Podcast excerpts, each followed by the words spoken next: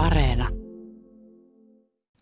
Urheilijoista kirjoitetaan kirjoja Suomessa enemmän kuin koskaan aiemmin. Elämäkertaa elämäkerran perään, väliin ehkä jokunen tietokirja, sitten taas elämäkertoja, lisää elämäkertoja. Ja sen on vallan hienoa, että urheilijoiden tarinoita paketoidaan kansiin, mutta samalla herää epäilys siitä, jyrääkö kirjojen määrä laadun. Miten urheilijoista ja urheilusta kirjoitetaan ja miten niistä pitäisi kirjoittaa? Kenties tänään puhutaan myös laajemmin urheilun kirjoittamisen tavoista. Studiossa kanssa tänään kaksi kirjailijaa ja toimittajaa. Minna Lindgren, Tuomas Nyholm, tervetuloa keskustelemaan. Kiitos. Kiitos. Tota, ihan se kiinnostaa, mikä on ollut teille se kaikkien aikojen paras, vaikuttavin, hienoin, ylivertaisin kirja urheiluun liittyen tai urheilijaan? Mulla se on ihan selvä, se on Jag är Zlatan. Mutta joutuuko se Slatanista vai kirjasta? Mä tiedän sun Slatan niinku, rakkauden ja historian. Joo, mutta se alkoi siitä kirjasta. Mä olin niinku vähän tämmöisen ruotsalaisen lööppijournalismin uhri, että mä pidin Slatania kummallisena sekopäänä kunnes luin sen kirjan. Sitten luin sen myös suomeksi tarkistaakseni, että olin ymmärtänyt po svenska, mistä oli kysymys. Mutta kyllä se on, ja sitten sen jälkeen totta kai olen lukenut paljon muutakin, mutta kyllä se on musta edelleen ihan ylivoimaisia. Tuomas Nyholm. Mielenkiintoista, että sanot noin, koska mulle aivan ylivoimainen ykkönen on Andre Akasin Open – ja mikä taas tulee tähän Slaattaniin liittyen, niin mä, äh, mun suorasta maailmankuva romahti, kun mä myöhemmin kuulin tämän kirjan tekoprosessin, eli tämä Lager Kransko tämän kirjoittajan nimi oli. Hän oli fabrikoinut niitä keskusteluita, hän ei ollut käynyt läpi nauhaa niin kuin Slaattanin kanssa puhunut ja puhunut ja puhunut ja purkanut, vaan hän oli ikään kuin vei tuotetta, että näinhän sä vähän niin kuin voisit sanoa. Kun Guardian kirjoitti tästä, mun maailmankuva romahti, se muutti sen kirjan koko tai koko sitä, miten mä suhtauduin siihen kirjaan aika merkittävästi. Romahtiko nyt samalla no Minna Lindgrenin kyllä, kyllä. idylli siitä, mutta, että ah, mutta, se ei mutta, ollut? siis äh, muahan aina viehättää faktana fiktion sekamelska. Ja joka ikinen kirja, on se olevinaan sitten äh, tota niin, ähm, faktaa, niin se on kuitenkin näkökulma jo tarkoittaa sen, että se on jonkunnäköistä fiktiota. Ja kun mä itse kirjoitin Leif Segestamista kirjaa, niin mä huomasin, että mikään ei ole fiktiivisempää kuin ihmisen muisti. Että jos Leif Segestam muistaa jonkun tarinan, hirveän hauska tarina, ja sitten se koko suku sanoo, että ei ole mahdollista, isoisä kuoli tollon ja kukko oli tällön ja isoisä ei koskaan tappanut kukkoa, niin sittenhän se niinku romahtaa se hyvä tarina. Mutta sitten se on toisaalta se hänen mytologiansa, jota siinä kerrotaan. Mutta tietysti jos tämä nyt ei sitten ole Slaattani, mutta en mä kyllä kuullut missään, että Slaattan olisi itse jotenkin torpannut tämän kirjan. Ei, siis kyse oli enemmänkin siitä, että kaiken mitä kirjaa meni, niin Slaattan totta kai allekirjoittu, mutta se prosessi ei ollut semmoinen, minkä mä niin kuin naivisti romanttisesti ajattelen, millainen sen pitää sen työmetodin olla, vaan siinä sitten tämä kirjoittaja oli saanut roolia, meni sitten tuotteen kanssa Slaattanin luokse ja sitten käytiin läpi, että minkälainen tästä saattaisi tulla varmaan persona vaikuttaa, elämän logistiikka, ettei ihan päässyt jokaiseen matkareissuun messiin ja kirjoittelee ja nauhoittelee, niin se oli enemmänkin tommoseen liittyvä mm. asia. Sitten mun suhtautuminen siihen, että ei siinä mitään niin kuin hatusta vedettyä sille ole, kyllä se riman ylittää, mutta se oli vain tehty eri tavalla kuin mä niin kuin olisin toivonut. Okei, okay, mielenkiintoista, koska kyllä mun mielestä se lopputulos kuitenkin ratkaisee, että Slaatanhan on niin kuin tuote kokonaisuudessaan kaikin puolin. Eikö Svenska Dagbladissa ollut Slaatan toimittaja, joka ei tehdä tai Expressenissä? Sitä mä kaipaisin Suomeen, että Suomella niin. olisi Patrick Laine toimittaja tai joku muu toimittaja. Sitten voisi kirjoittaa vaikka kirjan jos toisenkin, mutta hei, mikä siitä Slaatan kirjasta teki? Mitkä ne asiat oli? Pystyykö niitä analysoimaan? Mikä teki siitä Miina Lindgren niin vaikuttavan hyvän kirjan lukijan? Monikin seikka.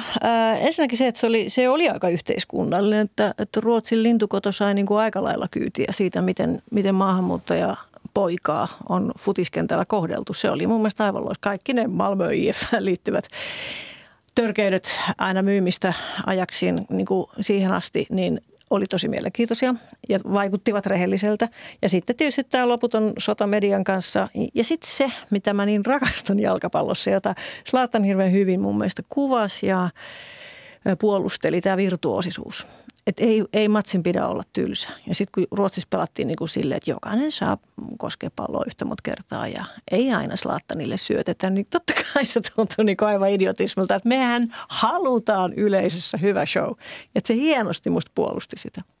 Entäs Andre Agassi? Jos mun pitäisi muuten listata se eniten vaikuttanut kirja, niin ainakin urheiluelämäkerrosta se olisi kyllä se Agassi, koska se, se tarina jo itsessään, että joku vihaa tennistä ja sitten se pakotetaan, isä pakottaa käytännössä toisen pelaamaan tennistä ja siitä tulee silti tai siksi maailman paras tennispelaaja. Niin se, se oli mullekin se yksi ihan semmoinen, että okei, että okei, totta kai se tarina kantaa, mutta se tapa, millä se vielä kerrottiin, niin se oli äärimmäisen vaikuttava. Ehdottomasti. Mun mielestä se, on, se olisikin ollut se toinen kirja, mikä siinä ma- ollaan liikuttavan yksimielisiä. Ja, ja mulla kävi vielä niin, että mä ihan sattumalta luin peräkkäin Agassin ja sitten kiinalaisen tähtipianisti Lang Langin kirjan. Ja kummassakin on tämä ongelma, että ne vihaa isäänsä. Niillä on ollut hirveä lapsuus. Ne ei ole koskaan saanut olla lapsia – ja sitten tulee se semmoinen käsittämätön ristiriita niin kuin kiitollisuuden ja katkeruuden välillä. Kun on kuitenkin pakko myöntää, että kaikki mikä heillä elämässä on tärkeää, että se ainoa asia, pianosoitto tai tennis, on sen takia, että se isä oli niin hirviö. Tuomas Nyhön, Andre Agassi, tennis. Sä oot enemmänkin tunnettu niin kuin jääkiekon rakastajana, mutta ilmeisesti lajilla ei ole väliä silloin, jos tarina ja persona on tota luokkaa. Ei todellakaan. Ja siis Slatan Agassi, niitä on äärimmäisen vaikea verrata, koska ne on kirjoina ja tarinoina hyvin, hyvin erilaiset. Ne on tavallaan mun maailmassa jopa kaksi loistavaa ääripäätä tietysti mielessä. Agassilla oli se pohdinnan, se hengen syvyys ja se kirjallinen laatu, mikä siinä tuotteessa oli, niin se oli musta todella korkea tasosta. Ne oli Slaattankin rehellinen, mutta se Agassi lähestyi koko asia, tietysti aika erilaiset kaveritkin kyseestä, niin semmoisista tulokulmista, mitkä oli aivan omiaan vangitsemaan siis ensimmäiseltä sivulta alkaen ja ja se vaan kerta kaikkiaan vetoaa muhun tuollainen agassima. Se on semmoinen tote merkkipaalu, että ei ole kukaan mun mielestä tehnyt koskaan kyllä mitään niin hyvää. Mun täytyy sanoa, että kun mä luin Andre Agassi elämänkerran sitten joku aika siitä eteenpäin, niin luin muuan Tuomas Nyholmin kirjoittaman Jarkko Ruutu elämäkerran. Niin sanoinko mä väärässä, mä löysin niistä tietynlaista yhteneväisyyttä siinä, että, että mikä se tarinan niin kuin peruspohjavire on taas, että miten urheilusta kirjoitetaan. Ja se nyt tässä tulee kehuneeksi kavereita, ystäviä, tuttavia, koska urheilupiirit, toimittajapiirit, urheilutoimittajapiirit on varsinkin niin pienet, niin niin se, että urheilusta kirjoitetaan vieläkin liian usein, sori tämä vähän polveilee tämä ajatus, mä saan ihan kohti kiinni, kirjoitetaan liian usein se tietyllä tavalla.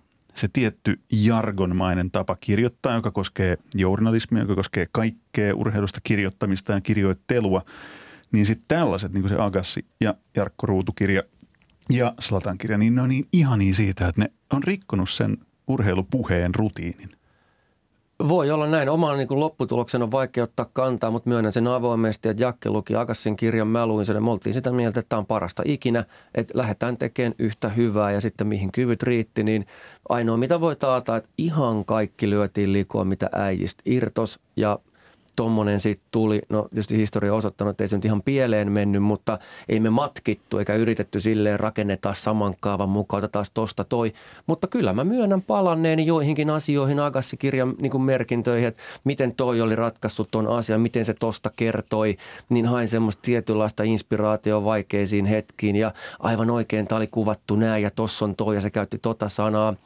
En tiedä näkyykö se, pystyykö kukaan mitään todentamaan tekstistä, että toi oli tuolta lainausmerkeissä kopioitu, mutta ei se mun mielestä ole väärin A, myöntää julkisesti ja todeta, että hyvä totta kai siis tietenkin sitä haet voimaa, inspiraatioa ja kenties jonkunlaista innotusta. Tätä Minna Lindgren, sut tunnetaan, vaikka Leif Segerasta elämänkerta tuli jo mainittua, niin parhaiten tunnetaan vanhuksiin ja vanhusten elämää käsittelevistä kirjoista Ehtoo-lehto-sarja ja nyt Armon Anneli tuoreempana. Ja ja siinä on, on vanhukset humoristisesti ja kauniilla tavalla kuvattuna ja puhutaan isoista isoista kysymyksistä. Miksi et ole koskaan kirjoittanut urheilusta? Mm, koska no, mä, mä odottaisin en... sitä, että vanhukset urheilemassa se 90 jalkapallojoukkue. Nyt mä annan sinulle seuraavan kirjan okay. aiheen tässä. Ole hyvä. Ähm, koska mä en ole asiantuntija. Tarviiko olla no, asiantuntija kirjoittaakseen urheilusta? Tai nyt päästiin heti yhteen isoon kysymykseen. Mun mielestä ei. Ei siis en mä, kun mä kirjoitan, mihin ikinä mä kirjoitankin niin kuin pidempää tai lyhyempää, en mä silleen ajattele, että nyt minä teen tässä urheilutekstiä tai urheilusisältöä. Mä kirjoitin Samu Haaberin elämäkerran, en mä ole mikään musiikin ja muusikoiden ja ammattilainen, minkään niin kuin eurooppalaisten kierto- ja viihdekoneiston ammattilainen se oli mulle ehdottomasti vahvuus, että näin mä sen koen, mutta tietysti riippuu vähän henkilövalinnasta ja vähän siitä, että miten sä tuut sisään siihen aiheeseen, mutta – en, mä, mä en koe, että urheilukirjoittamisen pitäisi olla urheilukirjoittamista. Että se on mun mielestä kirjoittamista. Sä oot tietenkin ihan oikeassa, äh, mutta että äh, kevyt musiikki on ehkä enemmän tämmöistä niin yleisjournalismia muutenkin niin kuin mediassa. Mutta kyllä niin kuin klassinen musiikki ja urheilu niin kuin muistuttaa niin hirveän monesta toisiaan. M- miten? miten? No just tässä, että pakko on lapsena aloittaa ja, ja aikamoista niin kuin pitkäjänteistä kunnianhimoisuutta ja perfektionismia vaatii, että pääsee ammattilaiseksi kummas vaan. Mutta tarviiko Ja sitten tämä tähtikultti ja sitten, että musiikkikirjoistakin hirveän iso osa on tämmöisiä tähtikapellimestari, tähtisoprano, konserttilalta toiselle, hotellihuoneesta toiseen tarinoita, äärimmäisen tylsiä. Ja että asiasta saa kirjoittaa vaan ne, jotka on todella vihkyytynyt. Mä tosiaan toivon, että tämä asia kummassakin tapauksessa ää, muuttuu, mutta ei mulla, siis mä oon kuitenkin niin kuin urheilun, penkkiurheilijana niin kuin utelias seuraaja ja mä on just mietin tuossa, että miksi tennis ja jalkapallo on tuottanut niin kuin parhaita urheilukirjoja, niin yksi voi olla, että ne on aika strategisia lajeja. Ja, ja se, että se semmoinen strateginen ajattelu on mukana siellä kirjassa on hirveän mielenkiintoista. Joku Agassi niin kuin kuvaa jonkun nelituntisen matsin, jossa hän on kerta kaikkiaan yksin, kun ei saisi valmentajan kanssa jutella. Ja mitä siinä ehtii tapahtua, niin se on, se on hirveän mielenkiintoista taustatietoa. Ja sitten siihen vielä kysymys, kuinka paljon Agassi tulee kertoneeksi itse pelistä, tavallaan kaiken, mutta tässä tämmöisessä klassisessa urheilukerronnan traditiossa, niin hän ei puhu pelistä pelin sanoilla ihan älyttömän paljon kuitenkaan. Ja on siellä pääkopassa se Tenniksen pelaa yksinäisyys, jonka hän kuvaa niin kuin aivan huikealla mm-hmm. tavalla. Tietysti kuvaaja on Pulitzer-voittaja tässä tapauksessa, ettei mikään ihan niin kuin turistiluokan kirjoittaja. Sitä sitten muuten hinkattiin, niin kuin loppusanoissa käy ilmi, sitä kirjaa tehtiin kohtuullisella huolella. Niin, ja se näkyy. Juuri joo, näin. joo. Mutta Slatan kirjassa on myös tämmöistä, niin kuin, musta on niin hämmästyttävää, että urheilijat muistaa niin hirveän tarkkaan niin kuin jokaisen matsinsa ja maalin niin ja, kuka se ja? Mikael läpisyötä. Jalkapalloille niin. muistaa edelleen jokaisen maalin. Niin. Teemu Teemu Selännekin muistaa, se teki niin kuin mitä 800 melkein. Et no, se, se kertoo jotain hyvin mielenkiintoista heidän aivoistaan.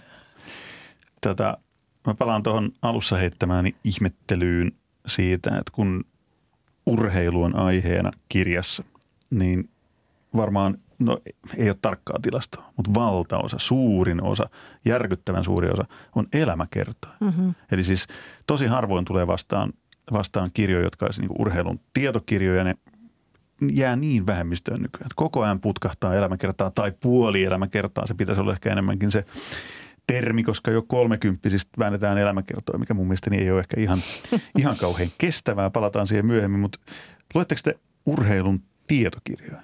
Äsken teidän Joo, suurimmat, suurimmat, joo. suurimmat tota, kirjasuosikit oli elämäkertoja, ihmisen tarinoita. Onko teillä mitään, nyt mä haluan ne kirjasuosituksiakin. No mulla heti kaksi. Mä oon siis tota, Oho, aina oho. kun on tota, mm, jalkapallon niin kuin arvokisat, niin mä luen jalkapallokirjallisuutta ja mulla on hylly täynnä. Ja siellä on monenlaisia. Mutta että nyt Kunnon Joo, joo, joo. tavoin. Jalkapallon likaiset legendat on nyt menossa. Tässä on kaikki nämä käsi, sla, tota, äh, Slaattanin pukkaus, äh, kun häntä loukattiin ja Maradonan Jumalan käsi ja, ja muut. Että kun joku todella iso tähti tärkeässä hetkessä tekee jotain kerta kaikkiaan epäeettistä ja moraalitonta. Ja ne on tässä aika mielenkiintoisesti ja filosofisesti käsitelty. Tätä mä en ole vielä aloittanut, mutta tämä luen seuraavaksi. Soccernomics, miksi Englanti häviää, miksi MM-kisat tekevät onnelliseksi ja muita jalkapalloilmiöitä. Et jalkapallostahan on ihan kauheasti kirjoja, joissa puhutaan niin kuin sosiologiaa, politiikkaa, jotain yhteiskunnallista näkökulmaa siihen lajiin, mikä johtuu siitä, että se on kaikkialla suosittu, mutta kyllä se kuitenkin on musta vähän kummallista, että jos nyt ajatellaan tätä meidän rakasta jääkiekkoa, että miten siitä on niin vähän mitään tämmöistä. No tuohon tietysti yksi kommentti heti tuohon alkuun. Mä en lue noita sun perään kuuluttamia niin tietokirjoja ja muita. Mä, mä luen elämänkertoja silloin, kun mä luen ja en niitäkään mitenkään ihan hullun lailla kuluttaa. Nyt jonkun verran valikoiden muusikoista sitten myös, että mulla tulee sieltä paljon kiinnostuksen kohteita. Mutta sitten taas tuo jalkapallokirjoittamisen traditio, niin siinähän on toi äh, hirveä tarve ja jos, jostain näkökulmasta varmaan ihan perusteltukin tarve olla juuri kiinni näissä asioissa. Että jalkapalloa käsitellään hämmästyttävän harvoin laajemmissa, siis pidemmissä teksteissä urheilulajina. Se on aina osa jotain järjetöntä kokonaisuutta. Ehkä sille on perusteet. Mä vähän vierastan sitä, että et, et aina pitää olla semmoisen Suomessakin jalkapallokirjoittamisella on mun mielestä vähän mielestäni turha pyrkimys kiinnittäytyä johonkin pitkään traditioon siitä, että näin jalkapallossa kirjoitetaan ja ollaan ehkä joskus aavistuksen hienompia kuin tarttis ollakaan. Ja lätkähän on niin paljon pienempi laji, aika vaatimaton kilpailuympäristöltään, että montako relevanttia pelaavaa maata on kymmenkunta Ah, kiitos, laskutavasta riippuen. tuon. Joo, niin, eli siis se, on- se on niin pieni, ei mulla tulisi mieleenkään kirjoittaa, mutta ehkä joku 95 on semmoinen, että joku maailmanmestaruus, jos siitä löytyy linkit lama Suomeen ja siihen tilanteeseen, mistä kansakunta ponnistaa, näin sitä voisi harkita, mutta mä en lähtisi tekemään sitä, eikä mulla tulisi mieleenkään ajatella, että lätkä symboloi ihan älyttömästi jotain, mitä maailmassa tapahtuu. Mielestäni jalkapallokaan ei sitä tee. Niin, ja Joo, mä, no mä yhdyn, yhdyn, tähän, yhdyn tähän, tähän kyllä siinä, että musta tuntuu välillä hämmästyttävältä jopa, että vaikka mä itse tykkään lukea minkä tahansa tai mistä tahansa näkökulmasta katsottuna niin kuin yhteiskuntaan liittyvää, yhteiskuntakriittistä ja tavataan kuin Slatanin kautta se Ruotsin sosioekonominen niin kuin systeemi ja kansankodin nurja puoli ja muuta. Mutta sitten kun, tämä oli se pointti, minkä, minkä tartun tai otan sulta niin kuin suoraan myös, että allekirjoitan, että, kun kaiken ei tarvitsisi tarvis liittyä siihen. Että aina jos tapahtuu jotain, niin se ei ole osa jotain elämää suurempaa. Sitten aina si- siteerataan sen jälkeen muuta ja muistetaan, kuinka hän on oppinut kaiken, minkä hän on elämässään oppinut jalkapallosta. No, niin, siis pyrkimys hyvä, mutta läikähteleekö välillä vähän yli, siis tapa kirjoittaa, kun yhdistellään asioita? Ähm, no en mä nyt tiedä. Mun mielestä se on mielenkiintoista. Ja mä ymmärrän hyvin, että jos teille urheilu on vaan urheilua ja tuloksia, niin sitten ei kiinnosta muu. Mutta mun mielestä urheilu on niin iso osa yhteiskuntaa ja, ja koko maapalloa ja bisnestä ja korruptiota ja kaiken näköistä, mitä siellä on takana. Että musta siitä on mielenkiintoista lukea. Ja ilman muuta siis olen siinä mielessä samaa mieltä, että joku jalkapallo se läpäisee niin monet rakenteet, varmaan kaikki maailman ja yhteiskuntien rakenteet. Totta kai se on siltä osin perusteltua ja mulle urheilu ei ole tuloksia ja, ja otteluita ja pallonsiirto vasemmalle sitten maaliajattelu. En mä sitä meinaa. Enemmänkin mä kysyn, että onko kaiken aina pakko olla tässä. Mutta eihän se ole kaikki. No, siis, mulla se, joka ikisestä. Mm. jalkapallotähdistä on kirjoittu elämäkertaa, että kyllä sun siinäkin riittää luettavaa. Mm. Mä nyt oon vaan täyttänyt hyllyni näillä, näillä toisenlaisilla kirjoilla plus Slaattan. Niin tota, ää, ei, se ole ainoa tapa kirjoittaa jalkapallosta, ei missään nimessä. Ja jotenkin niin kuin taustat ja tämmöiset, että mä olin niin kuin aivan kyynel silmässä, kun Hesarissa oli tämä juttu äh, huuhkajien, eli äh, jalkapallomaajoukkueen miesten junnuvalmentajista. Tämmöiset on mielenkiintoisia. Ketä ne on ne pyyteettömät miehet ympäri Suomea, jotka duunin jälkeen lähtee räntäsateeseen innostamaan pikkupoikia pelaamaan? Mutta toihan on niin kuin samaa mieltä, toihan on vähän eri asia kuin se, mitä itse tarkoitan. Niin hän me noita vastaan missään tapauksessa, noita tarinoita vastaan argumentoi, vaan se semmoinen niin kuin tarve olla syvällinen niissä kohdissa, missä mun mielestä ei ole välttämätöntä tarvetta olla älyttömän syvällinen. Kaikki ei aina liity ihan järjettömään kosmosjatkumoon, vaan joskushan peli on ihan vaan peli. Joo, mä tiedän, se, se viittaa tiettyihin klassikkoteoksiin, jotka on kieltämättä, tehdään niin kuin filosofiaa jalkapallosta ja en mäkään nyt niitä niin kauheasti. Täytyy myöntää, että jopa tässä jalkapallon likaiset legendat, niin tässä vähän liikaa Sokrates ja Camus saa tilaa, että totta kai se on nyt vaan semmoinen yksi, yksi pieni juonne, mutta tämä niin tämä tämmöinen yhteiskunnallisuus ja toisaalta taustottaminen ja mistä johtuu, että Siis niin kuin esimerkiksi semmoinen, että ketkä Suomessa voi pelata jääkiekkoa. Se on hyvin yhteiskunnallista. Ei se ole mikään kaikkien poikien laji. Ja, Ei todellakaan nykyään vielä niin kuin mutta entistä, ei siitä puhuta vähemmän. niin. Niin, no sitten siitä pitäisi kirjoittaakin varmaan lisää. No, mutta tuossa varmaan kysymys on se, että mitä urheilusta vaikka tässä tapauksessa lätkästä kirjoitetaan ja missä. Eli kuinka paljon lajista ylipäätään kirjoitetaan vai onko se pelkkää henkilöstä kirjoittamista niin kuin se tietysti vähän mediaympäristöstä riippuen. Tuntuu, että se on lipsunut aika rajusti siihen suuntaan, että henkilö on kaikki ja sitten henkilön mukaan määräytyy lajiajattelu, suhtautuminen siihen persoonaan ja sukupolviin ja kaikkeen tämmöiseen. Eihän niin kuin esimerkiksi otteluraportti formaattina, missä niitä on. Mm-hmm. Ja ajatellaan Patrick Laine, kuinka moni tietää, miten Patrick Laine pelaa jääkiekkoa. No, sehän kerrotaan meille joka aamu Kerrotaanko? uutisissa, mitä on Kerrotaan. Ei tapahtunut vaan, ei vaan silloin kerrotaan vaan, että Patrick Laine sai kaksi syöttöpistettä Niin. tai ei saanut kahta Niin, syöttöpistettä. niin, no, tämä on just niin ja hienoa silloin uutisointia. ei avata niin kuin mitään, varmaan Ei. mitä Tuomas Nyholm Niin. niin. hakee, eli ei avata mitään siihen itse peliin mm-hmm, liittyvää. Ja sitten taas jalkapallon kirjoittamisessa mä välillä jopa ihannoin siitä, että siinä kuitenkin, että sit kerrotaan niitä pelitaktisia Kyllä, asioita, joo. kerrotaan niitä pelin pieniä yksityiskohtia mm-hmm. ehkä vähän enemmän. Joo, Et, joo, et joo. va- vaikka se olisi kuitenkin laji, jossa niinku se henkilökultti voisi olla ja onkin On, on. Niinku aivan siellä niinku kaapin päällä.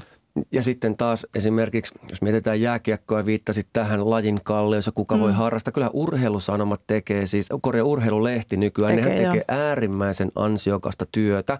Sitä voisi tiedustella, että pitäisikö se olla vähän niin kuin laajemmallakin moukarilla iskee kansakunnan tietoisuuteen näitä aiheita. Nehän on tehnyt systemaattisesti oh. tosi moni taitoluisteluun liittyviin nostettu epäkohtia, lajikulttuureita, niin kuin ihan huippuluokan duunia, journalismia. Se on totta, se on totta. Ja, ja kyllähän tämä varmaan tulee muuttumaan. Et nythän niin kuin, äh, valtamediassakin on niin kuin ruvettu nostamaan erilaisia taustoja ja poikkeavuuksia ja, ja, ja kipeitäkin asioita.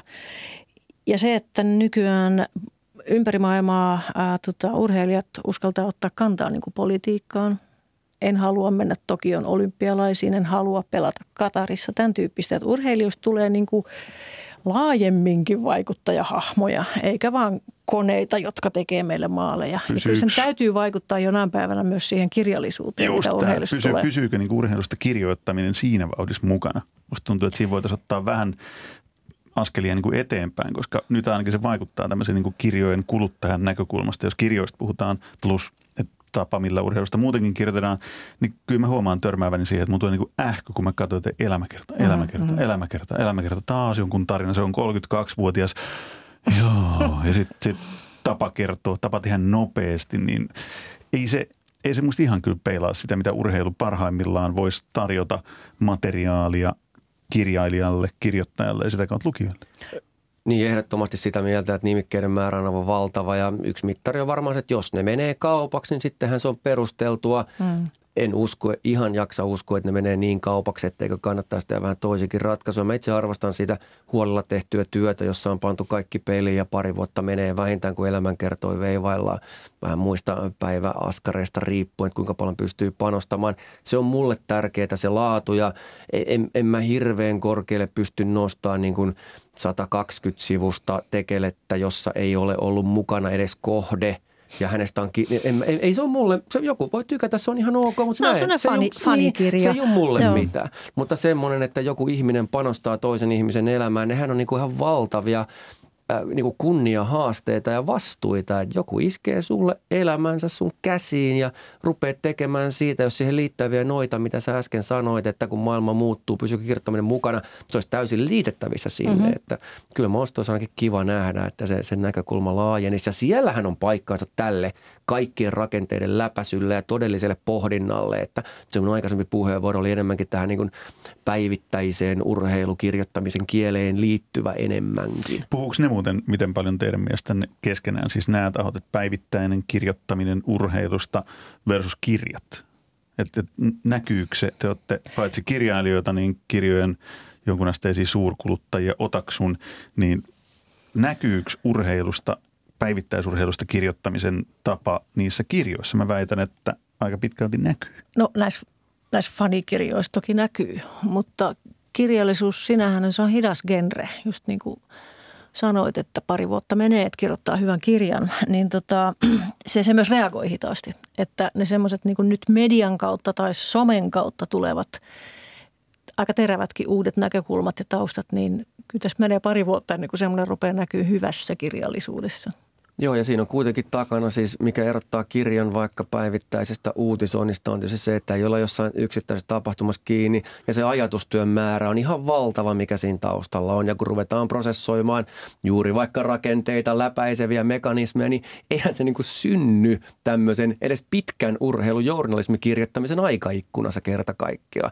Ja sitten tällaisen kirjoittamisen määrä, joka just mainittu urheilulehti on aika hyvä kilpailija, että rupeaa olemaan melko vähissä. Ja en tiedä tarkkoin lukijanumeroita, mutta mikä tämmöisen tekstin tulevaisuus on, sekin määrittää myös paljon sitä, miten me koetaan urheilusta kirjoittaminen, koska näihin teksteihin törmätään päivittäin. Tämä liittyy mulla siihen Patrick Laine-kommenttiin, että kaikki tuntee miehen, harva näkee pelejä, eikä tarvitse välttämättä nähdäkään, mutta itse kaipaisin joskus siihen hiukan tämmöistä urheilullista aitoa mm-hmm. syvyyttä. Mitä kaikkea muuta kaipaisitte suomalaiseen urheilukirjallisuuteen, jos saisitte päättää? Oli sitten sen suurimman, tai molemmilla olisi omat kustantamot ja määrättömästi rahaa, niin mitä tekisitte? En mä tiedä, tekisinkö itse, mutta just, just tämmöinen, niin kuin, jotenkin tämä tämmöinen, siis lähinnä ehkä toi valmentajapuoli. Kaikki valmentajakirjat, mitä mä oon lukenut, on kauhean tylsiä. niin voisiko siitä kirjoittaa jotenkin vähän mielenkiintoisemmin? Toi on muuten todella kiinnostavaa, että sanot noin. Vastaus mielestäni on kyllä spontaanisti että miksi en ole ikinä tullut tuota ajatelleeksi, mutta näinhän se pitkälti on. Ja ne lennokkaat tarinat tulee aina jostain muualta kuin coachilta ja coachit on kuitenkin niitä, jotka sitä urheilun kieltä eniten pitää meillä esillä, jos puhutaan sen kielen syvyydestä ja vaikka, että mitä lajista tuodaan esiin, niin pelaajan positio on aina kapeampi, mutta että mitä mä tekisin, niin lisää aikaa, lisää panostusta, vähemmän nimikkeitä, parempia tarinoita, siis ihan puhtaaseen laatuun panostaminen ja tässähän on markkinavoima versus romanttinen mm. ihanne. Siinä ne varmaan taistelee keskenään sitten, että kumpi nyt voiton vie, mutta onhan niitä ihan järjetön määrä niitä kirjoja markkinoilla tänä päivänä. Tuosta nousi aika hyvin tästä keskustelusta esiin se, että nykyään kun suoletaan hirveän vauhdilla – ala kuin ala, melkein tuote kuin tuote. Kirjat kuuluu siihen, niin jos saisin päättää, niin mä kans nimenomaan antaisin että ihmisille lisää aikaa. Kuvaakaa muuten, hei, nyt tuonne kirjan kirjoittamisen ABC. Oletetaan, että istutte täällä nuoren lupaavan radiotoimittajana pääasiallisen leipänsä tienaavan ihmisen vieraana ja nyt tämä vieras tai tämä ihminen täällä haluaisi kirjoittaa kirjan. Mitä mun tarvii tehdä? Mä haluan kirjoittaa jostain vaikka, no sanotaan valmentajasta. Te haluatte mm lisää valmentajakirjoja, niin mä haluan kirjoittaa valmentajakirjoja. Mistä mä lähden? Etsin tietysti niin sopivan kohteen sille, uh-huh. maanittelen sen puolelle, niin mitä sitten tapahtuu? Ollaan sovittu, että tuossa nyt on Teppo Töppönen tai Mirkku Möttönen, susta mä teen kirjan, sä oot loistava hahmo, mutta mulla ei ole hajuakaan, että miten se tehdään. Kyllä mä nyt ehkä se, mistä kirjoittaa osaa. Mitä mä teen ensin? Hankin rahaa jostain kasan, että mä voin kirjoittaa. Joo, se on tärkeää. Tota, mun mielestä aina jos kirjoittaa, niin pitää kyllä itse lukea. Et pitää niin tietää, mihin kenttään, mihin ympäristöön se kirja putkahtaa. Että sun pitäisi... Kun mä en jaksa lukea niitä elämäkertoja, niin. joita on 8000 mut, per kuukausi mut, jos sä haluat valmentaja Teppo Töppäsestä tehdä hyvän kirjan, niin, niin sitten pitäisi ainakin jokunen valmentajakirja lukea, että tietää, että ei ainakaan näin. Tai okei, okay, tämä on jo nähty. Nyt tarvitaan joku toinen näkökulma. Ja sitten se löytyy. Ja sitten varmaan, jos se on henkilökuva, niin, niin tota, sehän on ihan riippuu siitä, millainen se tyyppi on. Että parhaat kirjat tulee siitä, kun on hyvin luottamukselliset välit, että se ihminen todella kertoo niin kuin muutakin kuin kiiltokuvaa itsestään ja päästää lähelle, antaa ystäviensä tai ihan kenen vaan kommentoida, että, että, se, että se kuva niin kuin muodostuu mahdollisimman monipuoliseksi ja syväksi. Ja sitten se on sun kuva – tai jos te sovitte, että sä oot haamukirjoittaja, niin sitten se on hänen kuvansa. Mutta, mutta palatakseni Slaattan prosessiin, niin se on kuitenkin sitten niin kuin teidän kahden ihmisen fiktio siitä ihmisestä, joka on faktaa. Minna Lindgren tyhjentää pajat. Tuomas Nyhön lisättävä Jarkko Ruutukirja, joka oli hehkutettu, ylistetty ja kaiken lisäksi vielä myi hyvin, niin olisiko siinä niin kuin jo sellainen ABC valmiina, mitä tarjoat menestys elämäkertakirjan tekotavaksi. Mm, kyllä toi, mitä Minna sanoi, helppoa allekirjoittaa ehdottomasti. Mä lähtisin siitä just liikkeelle, että kun se kohde on valittu tai kohde on valinnut sinut, miten päin se meneekään, pitää olla hyvin selvät sävelet, tehdäänkö samaa kirjaa vai mitä kirjaa me tehdään, mitkä on parametrit, mitä rajoja ei ylitetä, onko joku semmoinen raja. Ja sitten siis voisin puhua tästä tuntikausia, mutta yritän tiivistellä oleellisiin pointteihin – teet töitä niin paljon, että siinä ei ole mitään järkeä. Eli siis ylitä itsesi työmäärällisesti, koska se on ainoa tapa tehdä todella hyvää. Aseta rima niin korkealle, että pääset edes lähelle, niin oot legenda. Ja, ja aivan siis posketon halu saada siitä aikaan jotakin, mitä muuta ei ole tehnyt. Historia tuomitsee sitten meidät kaikki me oliko hyvää vai huonoa. Ja, ja tota, työprosessi, työmetodi, siis päivittäinen, mitä mä teen, milloin mä teen, kuinka paljon. Mä en ole maailman – itse järjestelmällisin ihminen, mutta mulla se tulee sen nälän kautta, että jos tuosta ruudun jakke tai Samu Haber ilmoittaa, että mä luotan sun, saat mun jätkä, se on mulle niin hillitön luottamuksen osoitus, että se paine on lähden niin ylitse vuotavat. Mun on pakko pystyä vastaamaan siihen. Ja sieltä syntyy se motivaatio tehdä ne työtunnit ja katsoa se arki sellaiseksi, että sä pystyt vastaamaan siihen haasteeseen, katsoa sekä peiliin että sitten kohdetta silmiin, että on tehty se kova työ. Sitten on miljoona nyanssia, joita voisi tässä avata, mutta noin on ne pääjutut ja riittävästi aikaa. Meneekö, riittävästi meneekö, meneekö mulle niin sen Teppo Töppösen elämänkerran tekemiseen se kaksi vuotta vai kuinka paljon mun pitää varata Toivottavasti menisi, koska kaikki sitä, kaikki sitä vähemmän niin kuulostaa vähän epäluotettavalta. Tai sitten se on vaan, hirveästihän nämä elämäkertakirjat on ihan oikeasti vaan kirjojen kansiin painettua journalismia. Se on muuten totta. Että jos Se haluat tehdä oikeasti totta. kirjan. Se on jonkunlainen sit siihen- nykyään. Niin, niin, ja tota, mulle sanoi, silloin kun mä kirjoitin tämän Lev Segestam-kirjan, niin, niin silloinen kustannustoimittaja Silja Hiidenheimo hirveän hyvän neuvon, kun mä, mä te, mun ekat käsikirjoitusversiot, mä hyvin aikaisin jo pistin, pistin tota hänelle luettavaksi, niin ne oli hyvin journalistisia. Mä niin luotin siihen, että mun täytyy saada Leif Segestamin sanasta sanaan sitaattia, sanasta sanaan kirje, sitaattia, niin kuin aina niin kuin lähteet, lähteet, lähteet. Se sanoi, että tämä on ihan hyvä materiaali, mutta kirjoita nyt se kirja. Kerro tämä tarina. Ja se on se juttu, että se pitää kertoa, kun se on kirja. Ei niin, että siinä on koko ajan vaan suoria sitaatteja siitä henkilöstä. Se on kiinnostavaa, että Silja Hiideheimo mainittu siis, ja tietysti teidän historianne oli varmasti paljon pidempi vielä kuin meillä, että edes mennyt Silja niin kuin rauha hänen muistolleen, niin oli se, joka toi mut kirjabisnekseen Niklas Herlinin kanssa ja antoi sen mahdollisuuden. Ja Silja sanoi hyvin aikaisessa vaiheessa, että yhdistä nämä kaksi asiaa. Että yhdistää se sun osaaminen sieltä niin kuin lajien puolelta, niin kuin Jarkko Ruutukeissiin liittyen, ja kirjoita se tarinana. Just. Niin kuin, ihan siis se, mä, mä en niin kuin aluksi ihan kunnolla tajunnut, mitä se meinas, koska hiljattain Silja oli ehdottanut mulle, että kirjoitan romaani lätkämaailmasta. Ja mä olin sanonut, että se on muuten sitten ihan viimeinen asia, mitä mä teen. Mutta tuota, mut, mut kuitenkin niin, niin, niin Silja ajoi mut tälle tielle. Ja kun se alkoi, se oli Siljamainen tapa, se sanoi yhden virkkeen ja sä mietit sitä ja vuosien päästä sä tajusit, mitä se tarkoitti. Että, että tota, oli, oli kunnia, se oli kova koulu, mutta, mutta hyvä koulu ja, ja tota, Hauskaa, että, että säkin olet siitä koulusta. Ää, kyllähän tota, Silja Hidehem oli aivan siis maanisen intohimoinen urheiluharrastaja. Mä yleensä puhuin hänen kanssaan vaan urheilusta. ja, tota, ja aika merkittävä panoksen teki siihen, että erilaisia urheilukirjoja on ilmestynyt. Eli siis Kyllä. nyt tarvittaisiin vastaavanlaisia legendoja. Lisää No joo, Silja Hiidenheimoja, joo, joo, kyllä. jotka monipuolistaisi ehkä laadullistaisikin vielä vähän enemmän sitä, mitä, mitä me nykyään saadaan Joo. lukea. Mä vielä sen verran tähän sanoisin, kun on puhuttu tästä nimikkeiden määrästä ja siitä, että onko niitä liikaa, niin mä myös kyllä haluan tuoda sen, että kyllä parhaat on hyviä. Kyllä Suomessa tehdään tosi hyviä ja, ja mä luen aina suomeksi, niin sen takia mulla ei ole ihan täysin tarkinta käsitystä, mitä kansainvälinen taso alkukielellä on, koska mä haluan aina, että se on suomeksi. Mä vaan haluan sen. Kyllä mä englanninkin pärjäisin, mutta mä haluan suomen kielellä. Kiitos. Niin Suomessa tehdään hyviä ja nythän tullut tämmöisiä aika, varmaan Samuli Edelman tulee olen kohtalaisen kiinnostava, siis mennään viihden maailmaan, mutta rupeaa tuleen mielenkiintoista nimistä hyvien tekijöiden tekemiä, aikaa käytetty paljon. Eli tämä, mitä me peräänkuulutetaan suomalaisessa elämänkertamaailmassa, kyllä jonkun verran myös ehkä näkyy sitten. Yksi, yksi, Mut, yksi kysymys pakko esittää tähän väliin, että miksi sä et Tuomas Nyhan suostunut tai et suostuisi kirjoittamaan romaania lätkästä? E- ei se, mun mielestä se ei ole niin kuin mulle hyvä aihe ja ei mua niin kuin kiinnosta pätkääkään kirjoittaa lähtöistä romaania. Musta, musta se on E- tavallaan, e- tavallaan se on automaatio, koska urheiluhan kirjoittaa itse niin kuin semmoista tarinaa, että en mä pystyisi ainakaan keksimään vastaavaa draamaa, joten mä jättäisin kanssa niin sen fiktiopuolen ehkä käsittelemät. Vai onko Minnalla on se uusi romaanin aihe, jos vanhukset pelaa jalkapalloa? Mä en, ja mä, kor- mä en tarkoita, että joku muu. Katri Lipsom teki Detroitin joitain vuosia sitten. Se oli erittäin ok, ei mitään ongelmaa. Ja tietysti kun mulla on kova kynnys lukea, niin mä meinaan, että muut voisi. Se ei vaan ole mun juttu ollenkaan. Kyllä, että kyllä, kyllä. Lukisin varmasti, jos Minna kirjoittaisi ihan saletista. Okei, okay, yksi lukija. on, on, ja ostan, ostan kyllä. kyllä. Tota, Tuosta kun sanoit, että mm, mielenkiintoiset tyypit tekee kirjoja, siis elämäkertoja, niin tässä on tullut nyt vähän sellainen trendi, mihin ehkä mä oon vaan, kun täytyy aina olla toista mieltä, että Jari Tervo kirjoittaa Vesamatti Loirista, Kari Hotakainen kirjoittaa Kimi Räikkösestä. Mä en ole aivan vakuuttunut, että näin tulee parhaita kirjoja. Miksi? Ne on niin isoja henkilöitä ja persoonia ne kirjoittajat, että niiden on vaikea niin kuin irrottaa itseään siitä tarinasta.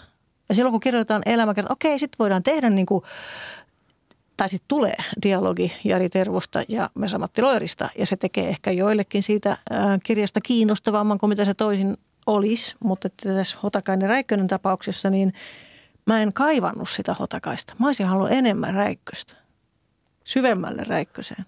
Mä kyllä ymmärrän ton näkökulman oikein hyvin, että ehkä mä sen verran kyllä otan nyt tässä kolme taka-askelta ja sanon, että se mikä mulle tekee näistä tärkeitä on, että se lause on aika tikissä kyllä näillä, näillä ammattiveljillä ja siskoilla. Että se lause on kunnossa, että sitä, että se on mulle niin tärkeä asia kuitenkin, niin se täyttää, nostaa niin kuin sen hyppä nousee yli riman hienosti, miten se nyt sanotaankaan. Mutta sitten taas tämä, mitä meinasit, niin on se kyllä toisaalta totta. Että sitten siinä hämärtää, kuka tässä puhuu kenestä ja kenen suulla mitäkin, niin kuin on siinä tämäkin Sen loirikirjan lukeneena, niin kyllä mä huomasin myös nyt, kun sanoitte tämän, niin tajuaa vielä paremmin se, että huomasin lukevan niin kuin Jari Tervon kirjaa. vaikka mun kiinnosti lähtökohtaisesti enemmän, siis henkilökohtaisesti kiinnosti enemmän just Loirin tarina. Mutta lopputulos on toki varmasti useille, monille just sellainen, mitä halutaan. Tätä, nyt mä oon saanut kirjan kirjoittamisen ABC, jos musta ei kuulu radioalloilla kolmeen vuoteen mitään, niin sitten mä oon saanut jostain apurahan ja löytänyt Silja Hiidenheimon veroisen kustannustoimittajan tai jonkun muun taho, joka mua auttaa tässä eteenpäin. Mutta musta tuntuu, että me ollaan aika hyvin pystytty niputtaan se, vai ollaanko?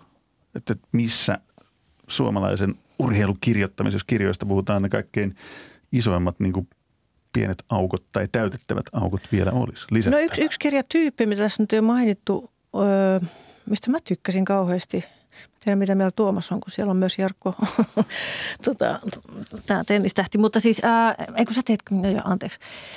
Hä, tarkoitan kirjaa Taivas ja helvetti, jossa on siis menestystarinoita eri aloilta. Ja se Taivas ja helvetti urheilukirja, mä en tiedä onko niitä yksi vai kaksi. On niitä vissiin enemmän. Joo, siis mä oon lukenut vain yhden. Joo. Mutta se oli itse asiassa ihan hirveän mielenkiintoinen, Joo. koska siinä tuli niinku, just tämä, että kun on aina niinku yksi laji ja sen lajin erikoisjutut ja sitten tämä meidän tähti. Mutta siinä tuli niinku se, että mitä niinku tennispelaajalla ja lätkäpelaajalla ja, ja tota, kaunoluistelijalla on yhteistä lapsuudessa, koska niillä oli ihan kauheasti. Joo, toi on totta. Toi on kiinnostava aineisto kyllä ehdottomasti ja mä heitän toisen tipsin, mikä voisi olla seuraava askel. En tiedä, puuttuu. No mielestäni ehkä kyllä puuttuu.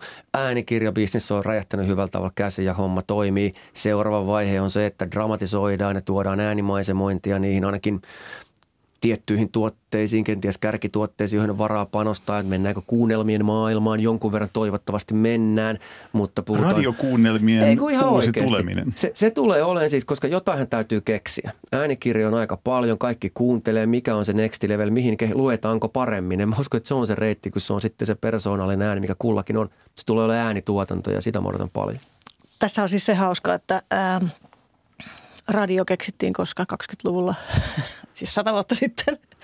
Ja sitten nyt on keksitty tämä podcast. Ja mä en ymmärrä, mikä radio ja podcastin ero. Mm-hmm. Onkohan tämä muuten nyt niin radio vai äänikirja, vai Sitten keksittiin äänikirja ja jo tuli kolumni, että voisiko näihin laittaa vähän musiikkia tehosteita. Kas me keksittiinkin yhtäkkiä kuunnelma. Eli tämä radio, tämän voima, se vaan on ja jyllää, mutta, mutta tämmöisenä perinteisenä sekä radio- että kirjankirjoittaja ihmisenä, niin – ne on sitten kuitenkin kaksi eri asiaa. Kyllä. On ihan eri asia tehdä kuunnelma kuin tehdä romaani. ja, nyt menee mun tulevaisuuden suunnitelmat ihan sekaisin, että onko mä nyt tekemään kuunnelmia vai kirjoittaa sitä Sä voit versioida eri alustoille. Tässäpä se, tässäpä se juuri on, että onko jossain tarinoita, jossa voi jalostaa kaksi eri trackia, sopisiko joku kerta kaikkiaan vain äänikirja, audio. Maahan siis kustantamo on pantu käsittääkseni pysty, joka tekee vain äänikirjoja. Ei ne ole kirjoja, romaaneja siinä mielessä, kun minä ne ymmärrän mm. missään tapauksessa. Aivan eri tuote, mutta kun me ollaan siinä tilanteessa, että kirjoitetut romaanit tuodaan tuohon ääniympäristöön, niin löytyisikö sieltä mahdollisuus sitten tehdä sille oikeutta myös sille uudelle tavalle kuluttaa kirjaa, sitä romaania, eli äänimaisemoittaa sitä. Tämä on ehkä se mun pointti, että jos on oma tuotteensa, niin tuodaan siihen sitten oman tuotteen oikeat leimat. Ajatelkaa vaikka miten hankala, ainakin mulle dialogi on äänikirjoissa. Mm. Se, se on tosi vaikea asia. Ja sehän vaikuttaa. Äänikirjoissa on enemmän kuvailuja ja vähemmän dialogia, vähemmän keskustelua, lyhyempiä lauseita. Se vaan menee niin. Just näin, joku näpäkkä dekkari, missä on huikeita back and forth, aidosti vaihto. Mm. Pitääkö vaihtaa koko ajan ääntä? No on niitäkin kokeiltu kyllä joskus. Ja sitten jos Antti Holma lukee minä-muotoisen Slaattan kirjan, niin miksi se sitten muuttuu? Niin, ja toisaalta se on aivan sama, mitä Antti Holma lukee, se on täyttä timanttia. ja siis aivan nerokas ihminen kaikin puolin, aivan samaa nerokas. Mieltä, samaa mieltä, mutta nyt puhutaan Antti Holman täällä Pohjantähden alla kirjasta. Päästiin Antti Holman täällä Pohjantähden alla kirjaan. Kiitos Tuomas Nyholm Minna Lindgren mainiosta juttutuokiosta. Kiitoksia. Kiitos.